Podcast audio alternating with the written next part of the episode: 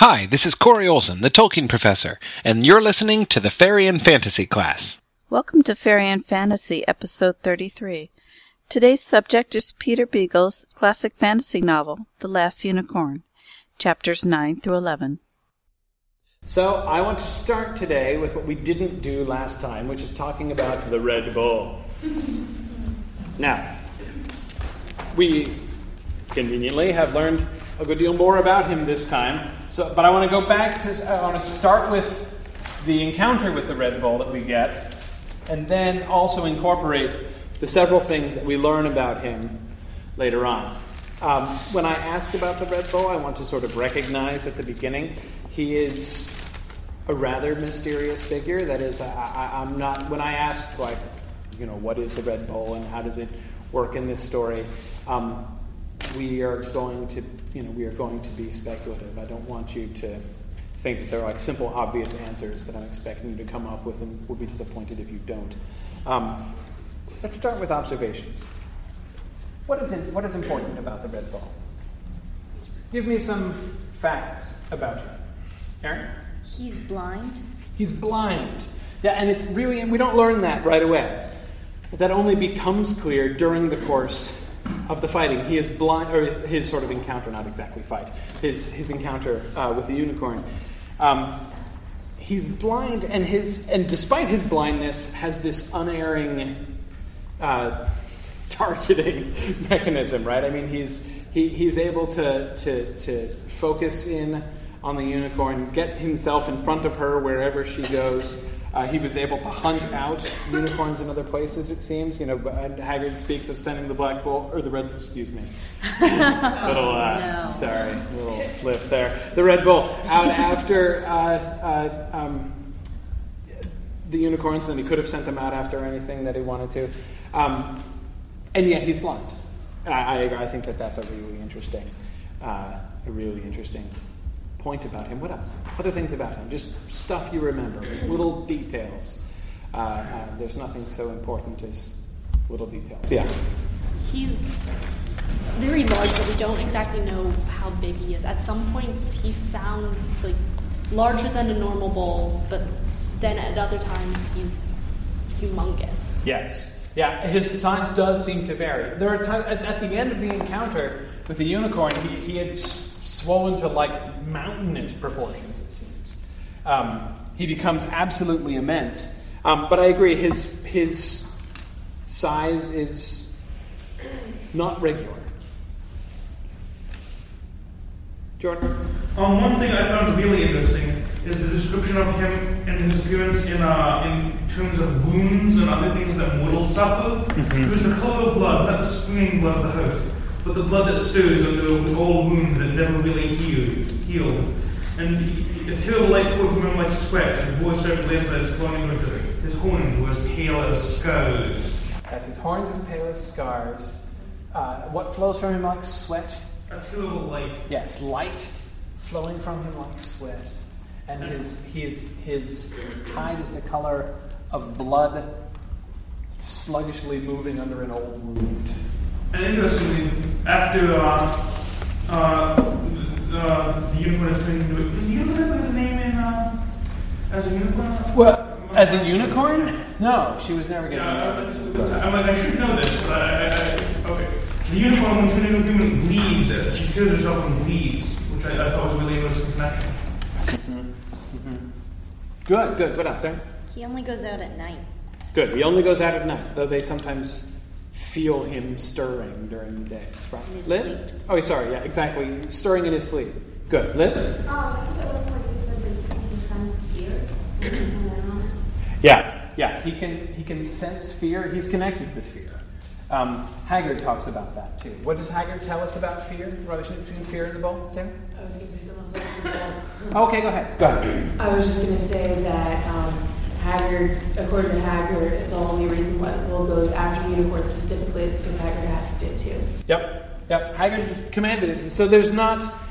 It is important to to to, to note, um, at least based on what Haggard has told us. Um, there is no intrinsic connection between the Red Bull and unicorns, um, which I think is important because to this point that had not been clear. um, it had seemed at least likely, if not probable, that you know the black bull was, or sorry, the red bull was some. kind Of, thinking, it was really an accident. I'm telling you. Um, it's you know some kind of intrinsic nemesis of unicorns. That it's you know some kind of opposite pole. That there's just this sort of natural antipathy or antagonism between the two of them. Um, and Haggard tells us that's not the case. It's only going after you know he would have gone after anything else, right? Squirrels, whatever, uh, if Haggard had told him to. So it is absolutely obedient to Haggard. Why? According to Haggard, why is it obedient to him? You remember, Aaron? It's he doesn't have fear. I, but I don't know. I can't remember if it's just that he doesn't have fear at all, or he just doesn't fear the bull. Yeah. Oh, it seems kind of both. This is this is on page two seventeen. The red bull is no more mine than the boy is, and he does not eat, and he cannot be stolen. He serves anyone who has no fear, and I have no more fear than I have rest. So there we are. Serves anyone who has no fear.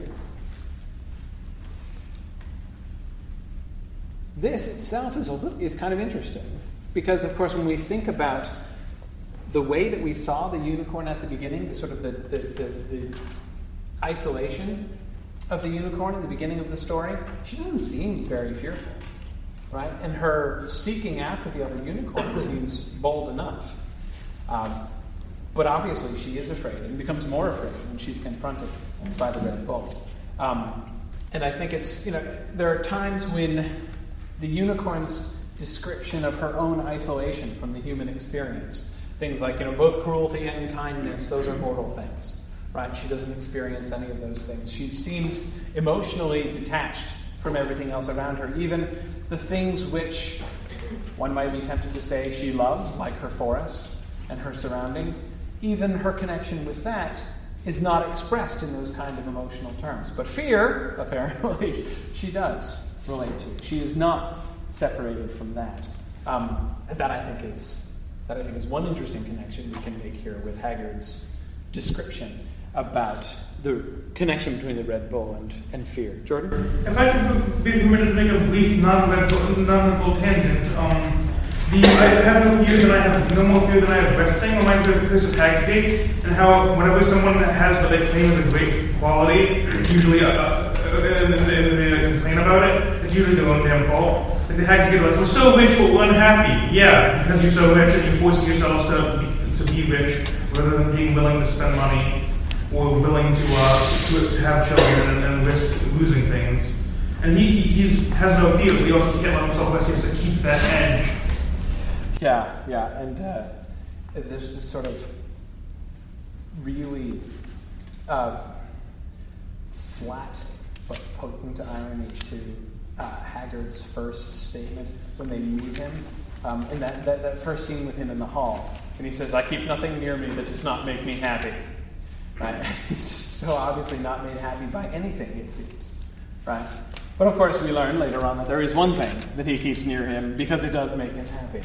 But we'll get back to that. More on the bull first. I don't, I don't, I don't, I don't want to leave the bull.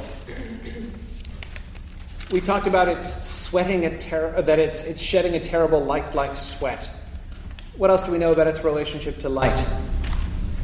Well, it doesn't like it because um, I think Schmendrick is the one who, uh, during this fight, he realizes that the bull is eager to get um, the unicorn wherever the unicorn needs to go um, because he doesn't want to be out in the sunlight. Yeah, yeah. He doesn't like the sunlight. He doesn't care for daylight, Schmendrick says. Now, of course, we've seen, as, as, as we pointed out before, he only comes out at night. This is not just a matter of him being nocturnal. He seems to be actually averse to sunlight.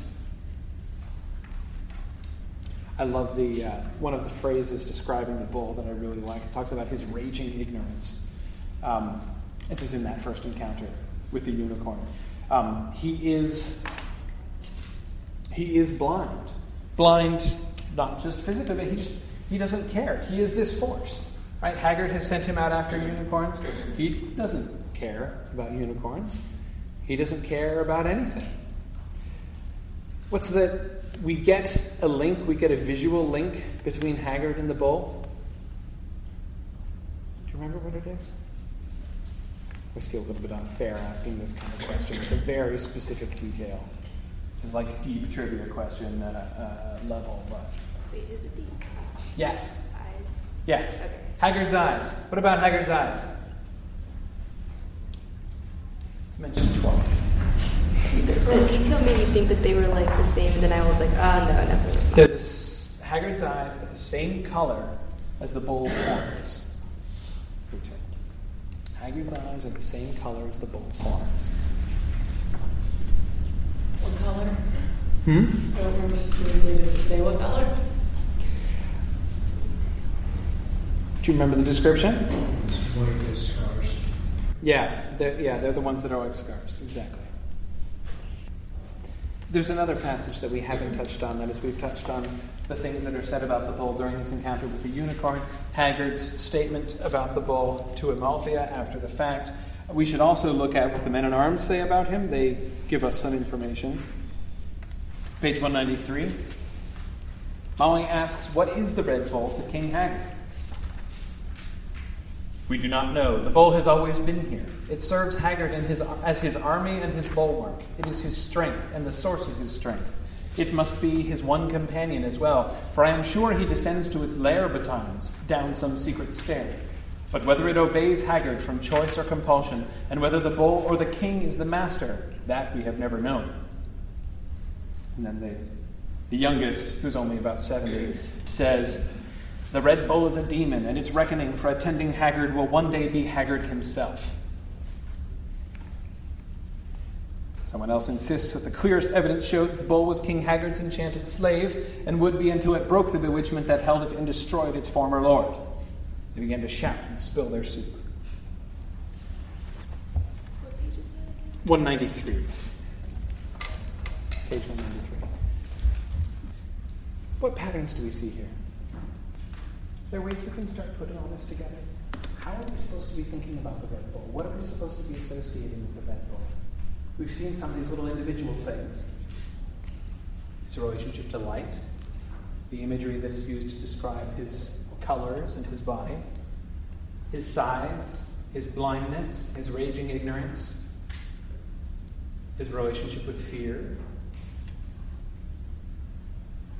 his unusual master servant relationship with Haggard, who has no more fear than rest. Uh, this might be really simplistic, but death.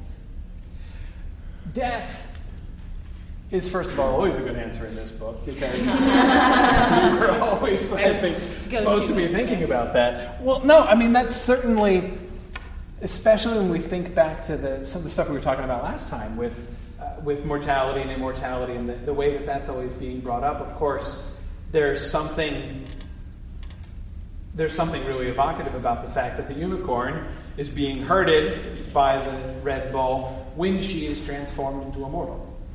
Um, so, of course, we can look at this and say, of course, the red bull is thwarted, right? Um, sort of. There's a way of looking at this and saying that actually, no, the red bull was. I mean, he's frustrated. The red bull thinks he's fr- he's he's thwarted, right? Um, as he's still down there rolling around uneasily thinking about the unicorn that got away. But of course, she is in the end shepherded into mortality and into death. And that does seem to be at least like what the Red Bull is doing. Now, when, we learn what has happened to the unicorns, we hear that it's different. It's not that they've been made mortal, it's not that they've been killed. Um, but this is, I think, what leads Molly, certainly, to say, not just in her first reaction, but later on, it would have been better if the Red Bull had just gotten her than for her to be transformed into a mortal as she has.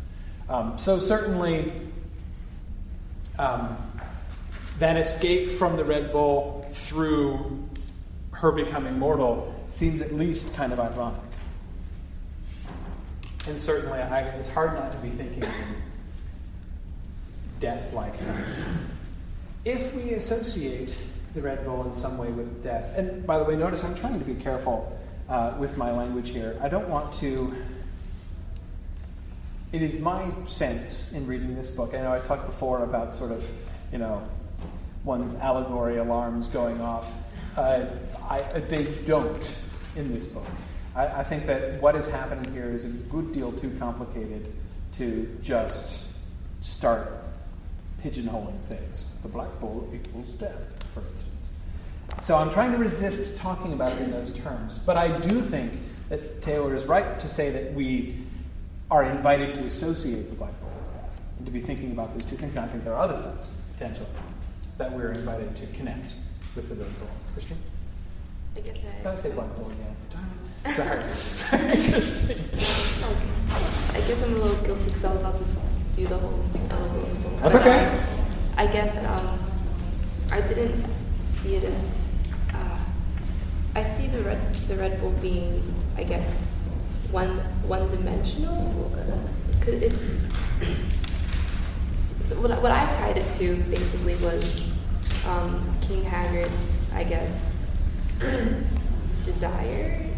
It's it's an instrument Mhm. used to take Yes. only for a person who has no fear. So, I mean, it seems to me like it's it's an instrument to be used, or I guess since it only can be commanded by certain people, I guess like deservedly, incidentally, by by someone who I don't know, just just wants, and like King Haggard, like he just blindly, I think, wants, and which I, I sort of link the blindness to just a sort of inconsequential need. hmm No, I agree. I mean, I think the, the Red Bull is clearly, in some sense, an extension of King Henry himself. right? And I think that we can see um, him acting in that way. Even the kinds of things that the um, that the men at arms are saying, even though they don't all agree, all the things they're saying about it don't all agree with each other. Um, they are clearly convinced of this connection. Right? The two of them are linked. Um, the, the Red Bull is the power of King Haggard. His power will he will be thrown down on the day the Red Bull leaves. And the Red Bull, according to Haggard, is the blind servant of his own desire.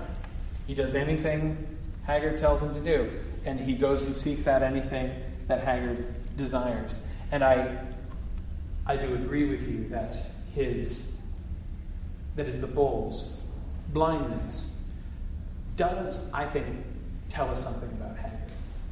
And I think that we are permitted to think about that, especially, or invited to think about that, especially with the link between the bull and Haggard's eyes.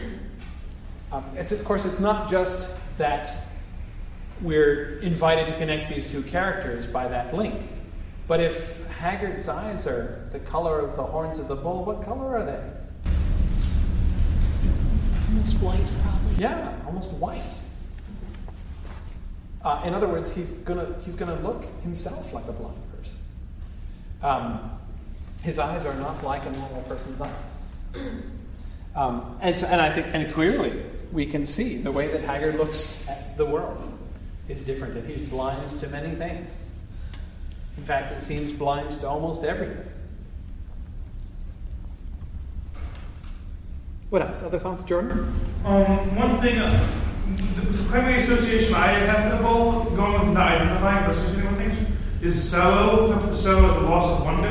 Like, I think it, it is a, a, a, sort of an antithesis point, not in the sense that it is actively, you know, s- hunting for them, but the sense that it's the polar opposite, in some ways very much alike. It stands for the exact opposite of what they stand for. And I think there's evidence here. And she, she, she, was in the beginning of chapter 8, when it was talking about how the unicorn had never been afraid of anything, she was little, but she could be killed by a puppy, by a dragon or a chimera, by a sparrow as well. But dragons could only kill her.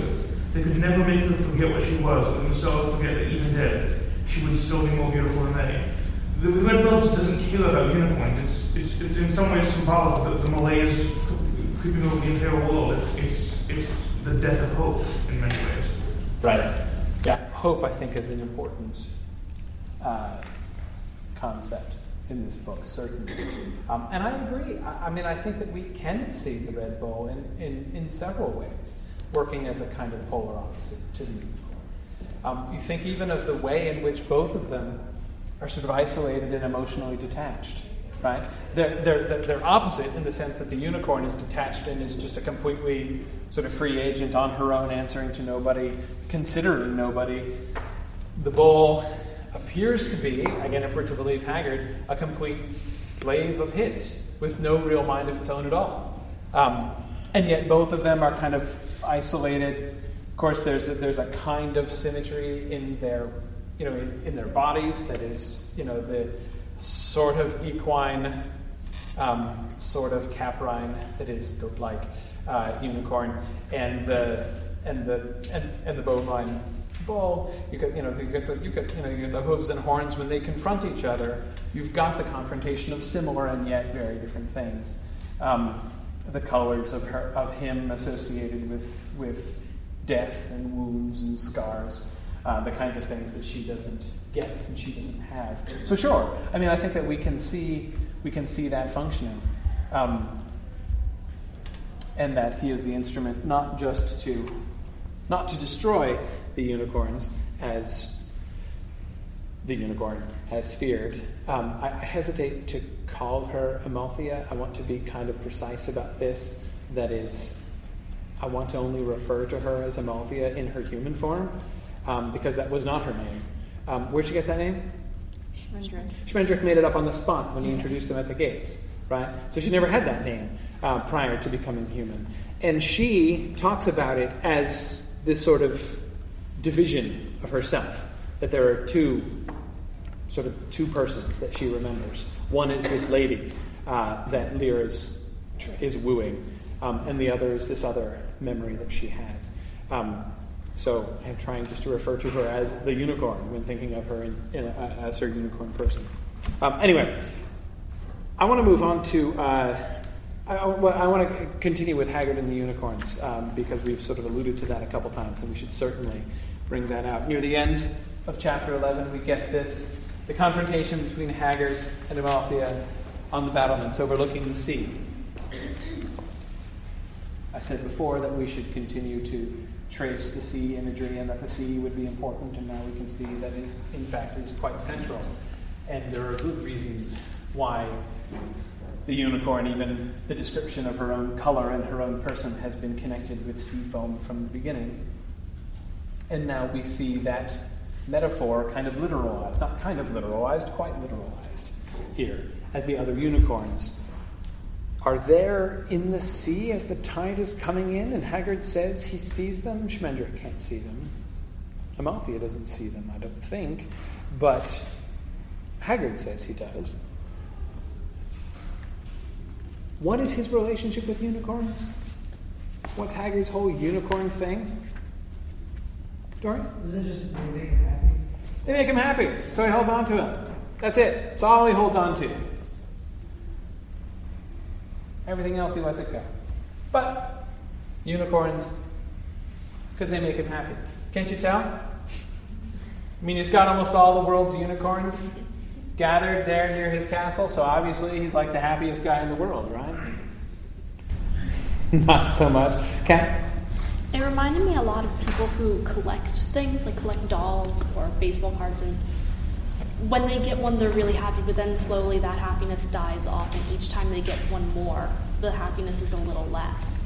So when maybe he he saw them, I think he saw them like maybe in his childhood or when he was younger, they made he was like, oh, this thing is so beautiful, I, I must have it.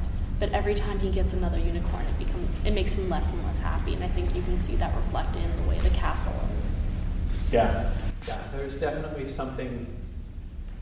There's definitely something dragon-like in uh, in Haggard's acquisitional attitude towards the unicorns. He has gathered what is like a dragon's hoard of unicorns that he's sitting on but he doesn't enjoy it. I mean, his language is very strong. This is page 221. I like to watch them. They fill me with joy. Again, can't you tell? I am sure it is joy. The first time I felt it, I thought I was going to die. There were two of them in the early morning shadows. One was drinking from a stream, and the other was resting her head on his back. I thought I was going to die. I said to the Red Bull, I must have that. I must have all of it. All there is, for my need is very great. So the bull caught them one by one. It was all the same to the bull. It would have been the same if I had demanded tumblebugs or crocodiles. He could only tell the difference between what I want and what I do not want. I am sure it is joy. The first time I felt it, I thought I was going to die. Go to the next page. I suppose I was young when I first saw them, King Haggard said. Now I must be old. At least I have picked many more things up than I had then, and put them all down again. But I always knew that nothing was worth the investment of my heart, because nothing lasts. And I was right. And so I was always old. Yet each time I see my unicorns, it is like that morning in the woods, and I am truly young in spite of myself, and anything can happen in a world that holds such beauty. That's very sweet. Right? Anything may happen in a world that holds such beauty. Her response? Her response is king is mad. How? Why? I guess because it would seem so completely unlike him. Like the fact that it's ironic that he's saying this makes me happy. Well, nothing makes him happy. And I think she's picked up on the weirdness of this, and also she's got enough um, humanness in her that this sounds really strange to her anyway. Yeah, yeah. How how is he using youth and age in this speech? What do we see about what he, the connections he is making between youth and age and the unicorns? Christine? I think he's using age in as hi- his perception of the world. Like he said, he and so I was always old because he knew that nothing ever lasts. But when he looks at the unicorn, he feels that he is truly young, as though he can feel that something lasts. Or there's something, there's something, there's some sort of, there's beauty that that there's, or there's there's beauty out there that is truly stable and lasting, and that's what. It's the transitory nature of joy that bothers him. Why unicorns? Because they're immortal and they don't change. What she had at the beginning, what we saw in her forest, its unchangingness, the way that she not only herself was unchanging uh, and not affected by time, but also seemed, in a sense, to insulate the stuff around her from time and the passing of time. Um, this is, in one sense, what he wants. But what do we see in his castle? Is his castle timeless? You think it'd be the most timeless place on earth, right? All those unicorns? Matt? Well, if anything, his castle seems unduly afflicted by time. It's halfway to being a ruin already. And it's already empty and falling down. It's, it seems like it's already been abandoned and started Mm-hmm. Even the people, right? Like the octogenarian men at arms. Everything about it is old and decayed. Right? It's kind of like he just wants that stability. Like he believes that it doesn't last forever. He truly believes that. And he sees that it has when he sees a uniform that never change. He kind of wants that to hold to. He's clinging to that because he wants like, kind of foundation. And the madness would seem to rest, the madness that she's accusing him of would seem to rest in the conflict between these things. Right? Him, Haggard, of all people, standing there saying, I am full of joy. And saying, ah, like youth and lasting beauty are mine, surrounded as he is surrounded. I mean, there's this huge dis- disjunction between life as he actually lives it. He has no more fear than he has rest. And this thing he's describing. This is not what unicorns do. Uh, that is, they're not doing what they do. You know, on, on the one hand, as I said, it seems like it should work, right? Given what we saw from her forest. You'd think that gathering, I don't even know how many unicorns into one place, you know, should make this pretty cool, special, beautiful, young. Disneyland. it's just like Disneyland. Except less commercially viable. Um, maybe not. Who knows? Maybe, maybe, maybe more so. Uh, but, yeah. But it doesn't. In fact, we see something almost like the opposite of that. Matt? Well, there's, I mean, multiple problems with his approach there. First of all, since he's not actually gathering unicorns in his kingdom, he's gathering them just outside of his kingdom in the ocean. So if, if anything, just, he's just making sure there are fewer unicorns available to spread their whatever. Second of all, since we since we established the unicorns are these- these inhuman things, actually having them roaming about his kingdom would probably be highly dangerous. And so really it's just a bad idea all around. Well, they're not roaming about. You know, they're uh, contained. In terror. Yeah, yeah, yeah. They're caged. They're caged. What does the castle make the unicorn think of in her dreams? She brings this up a couple of times. Whom, whom does she mistake Lír for when she meets him on the stairs? She thinks he's somebody else. Um, I'm trying to remember. It's Hayuk, right? Rukh. Rukh. Rukh, yeah. Something like that. Yeah. From Yeah, the she- carnival. carnival. Yeah, she mistakes him for Rukh. There are several times that we see this connection being made. This is page 205. We get this juxtaposition twice, in case we miss it the first time. About halfway down 205. The Lady Amalthea stared at him through the gloom, putting out a hand, but drawing it back before she touched him. Who are you? she whispered. Are you Rukh? I'm Lír, he answered, suddenly frightened. Don't you know me? But she backed away, and it seemed to the prince that her steps were as flowing as an animal's, and that she even lowered her head in the way of a goat or, a deer. He said, I'm Lír. The old woman, said the Lady Amalthea. The moon went out. Ah! She shivered once, and then her eyes recognized him, but all her body was still wild and watchful, and she came no nearer to him. You were dreaming, my lady, he said, finding knightly speech again. I would that I might know your dream. I have dreamed it before, she answered slowly. I was in a cage, and there were others, beasts in cages, and an old woman. But I will not trouble you, my lord prince. I have dreamed it many times before. She brings this up again, or she thinks about this again, uh, when she is talking to Haggard on the parapet. It's page 223.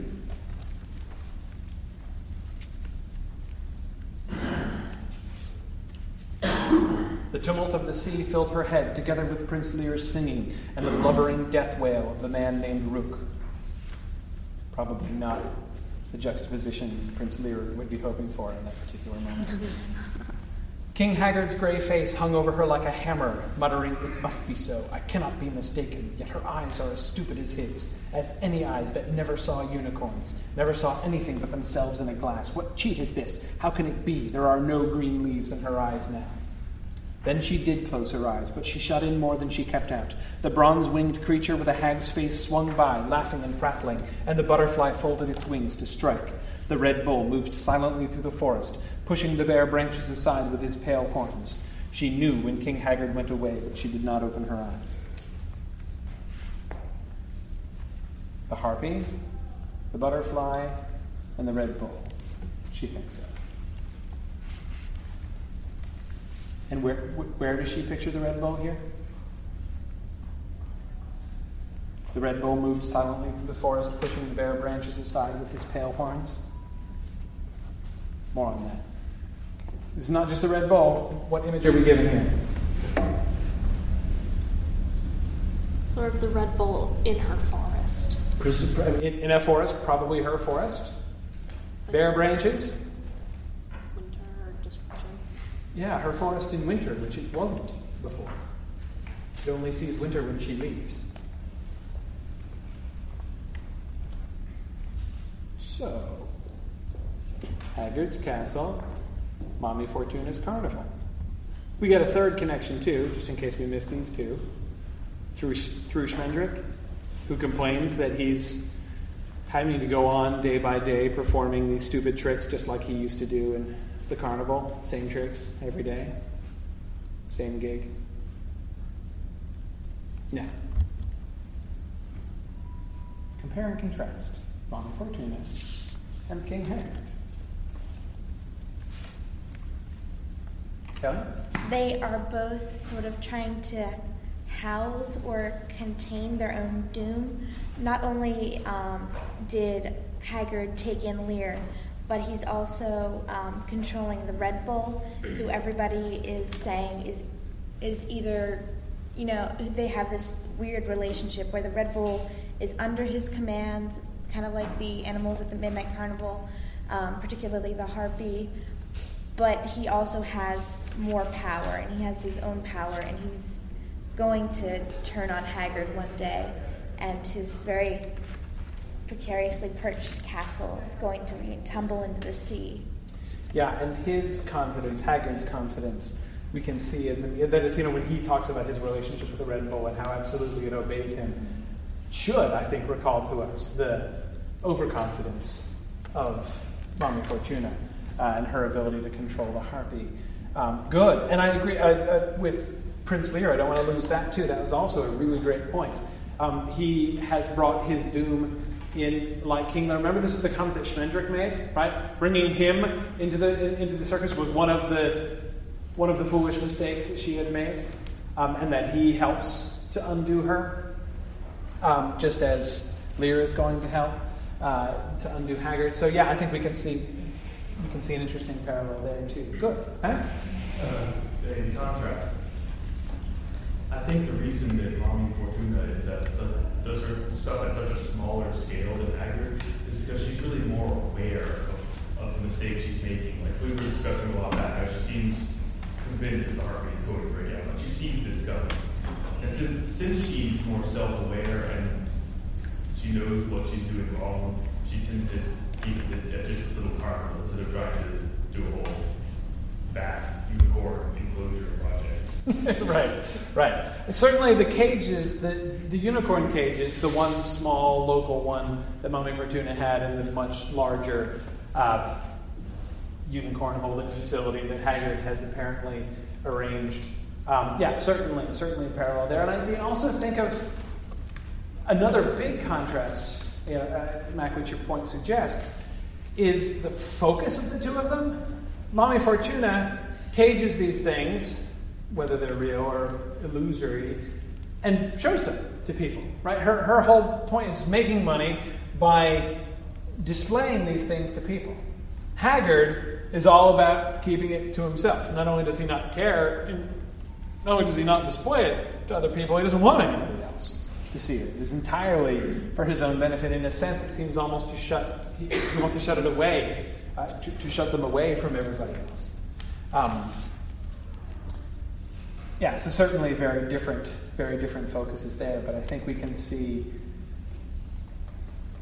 well, uh, certainly there's more that we could think about and talk about with Mommy Fortuna and King Haggard, sort of different aspects of what are clearly, I mean, these are the two characters that we're given in this book who are plainly antagonists. You know, these are clearly the bad guys. The Red Bull, of course, is the sort of the big overarching nemesis in a sense, but he's he, he's blind, right? I mean, he's uh, in, a sense, it's not his fault. It's King Haggard and Mommy Fortuna who really illustrate um, sort of these these negative things, these dark things, which the unicorn and Schmendrick, and in some ways especially Molly, are sort of running counter to and moving in a different direction from. Um, Molly is the character, the character in the story that we've talked about least, that I regret most talking about least. Um, she is, I think, a really fascinating character and becomes more fascinating as time goes on. Um, I remember when I first read the book that I was really surprised when she became a major character. I mean, her introduction with Captain Cully's band was, you know, she seemed like such a minor character. Um, and then the moment when she saw the unicorn and came along with Schmendrick on, uh, you know, on their journey, I, I remember when I first read it, I was surprised. As, I was as surprised as Schmendrick was uh, when that happened. And then as her character grows and develops, and sort of the, the, the location that she comes to occupy, especially in this section of the book that we read for today, with her in her kitchen and the men at arms, the, the men at arms coming in, uh, and the cat speaking its cryptic prophecy to her, um, and her relationship, her her unique relationship, both with Amalthea and with the unicorn prior to her change, um, really position her, I think, as a, a, a fascinating kind of, well, is it quite fair to say? Uh, what the heck, I'll say it. A fascinating kind of spokesperson for the mortal perspective. At least she has a very different kind of mortal perspective, um, certainly, than most of the other characters that we see. Um, so I, I, I Wish we could talk about her more, but I've already kept you late in the brief few comments I've made about Molly now. So I'll let you go. We did not talk about Amalthea and Prince Lír and Prince Lír's heroics, which I find entirely delightful. Um, I hope to get back to them next time. See you on Wednesday. That's all for this episode. In the next episode, Professor Olsen will complete his discussion of Peter Beagle's The Last Unicorn, chapters 12 through 14. Thanks for listening and Godspeed.